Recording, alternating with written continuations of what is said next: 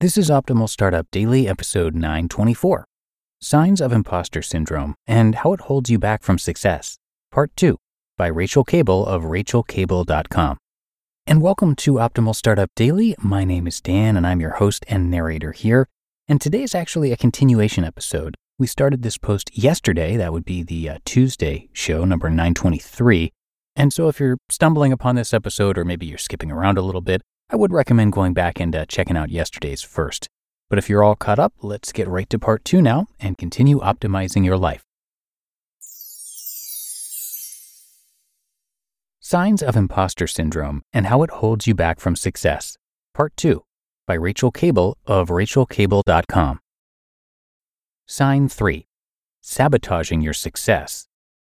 When you start feeling a little too close to achieving something or experiencing success, do you often find a way to sabotage yourself? If you answered yes, I'm about to explain why that might be. Success can be too uncomfortable because you don't feel like you deserve it.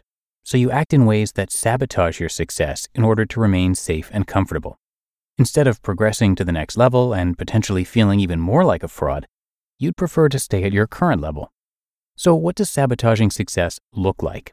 Well, you might give up a hobby before you get quote unquote too good. You might avoid asking for a promotion or even turn down a promotion. You might deliberately procrastinate over an important task so it doesn't turn out as good as it could have. You might step back and let someone else take credit for your hard work. There are different ways you can sabotage your own success to avoid achieving new things and feeling more like an imposter. Sign 4. Attributing your success mostly to external things. When you're experiencing imposter syndrome and you achieve something, you might say, Oh, I had so much help, I didn't really do that much. Or, I only achieved my success because of good luck. Now, it's true that success can be the result of some good luck, and maybe you did have some help from other people along the way. However, you might attribute your success almost exclusively to those external factors rather than recognizing your own efforts, skills, or knowledge. For example, when I was offered a book deal and people congratulated me, I said, you know, it was just lucky that a publisher was listening to my podcast and liked it enough to reach out to me. And that's what I honestly believed. I didn't consider the fact that I'd worked hard on creating a weekly podcast for several years, or that I researched how to create a good book proposal and spent many hours putting it together, or that I'd been writing articles for years and honing my writing skills. Instead, I described my success as being largely the result of luck. So, if you find yourself discrediting your achievements or attributing your success almost exclusively to external things, that could be imposter syndrome at work. And sign five mistakes and failure cause distress. When you're already worried that you're a fraud, any mistakes or failures might seem like confirmation that you are indeed a fraud. So rather than making mistakes, learning from them, and moving forward, you're overly critical with yourself. You might try to keep your mistakes secret. You'll probably feel stressed, frustrated, or ashamed and you might spend a whole lot of energy trying to make up for your mistakes unnecessarily. Note, this isn't an exhaustive list of signs of imposter syndrome. There are other ways that imposter syndrome can interfere with your life, and you won't necessarily experience all of the signs I've mentioned either.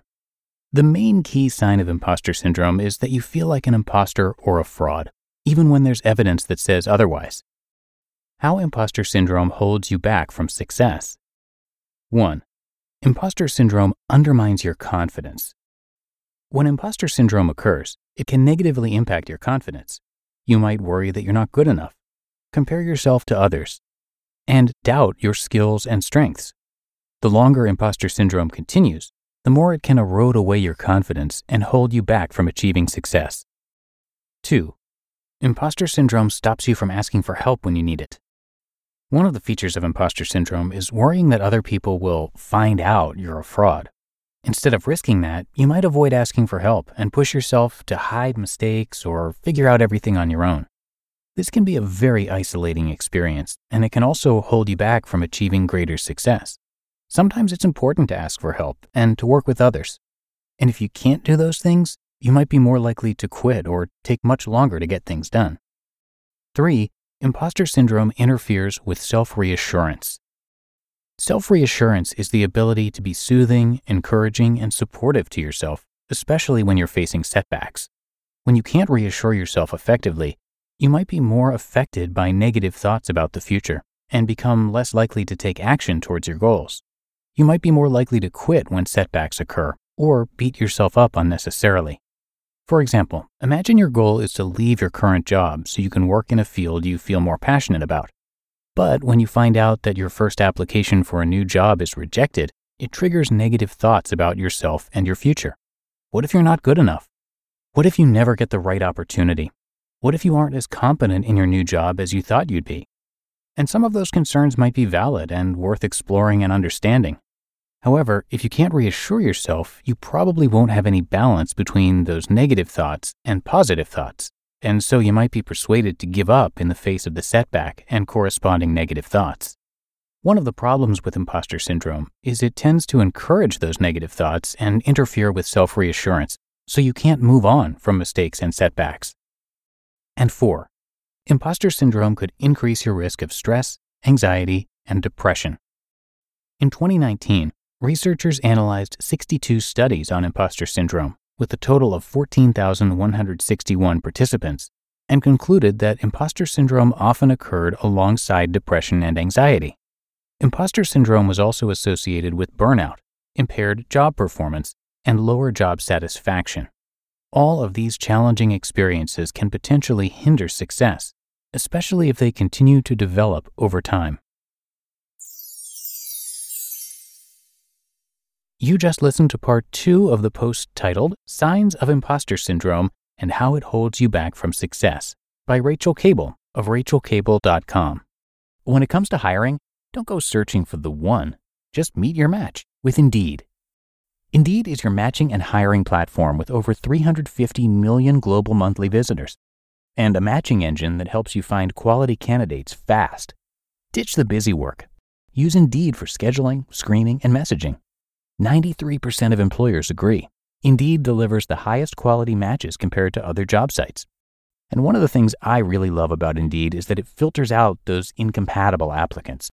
So when you're hiring, the process is much faster and you only have to consider applicants that are already likely to be a great fit. And listeners of this show will get a $75 sponsored job credit to get your jobs more visibility at indeed.com/startup.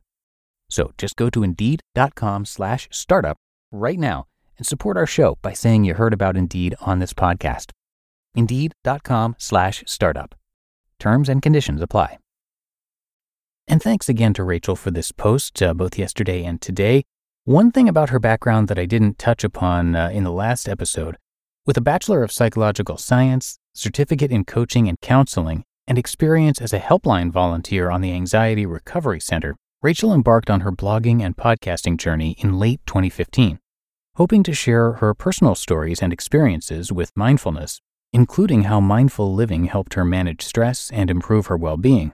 Rachael's passion and knowledge attracted listeners and readers from all over the world. So, for more of her content, definitely check out her site or uh, tune into her podcast, which, as I mentioned yesterday, is called the Mindful Kind Podcast. And with that, we've reached the end of this two parters. So uh, I do hope you enjoyed it. And I will see you back here tomorrow for more great content on entrepreneurship. And that is where your optimal life awaits.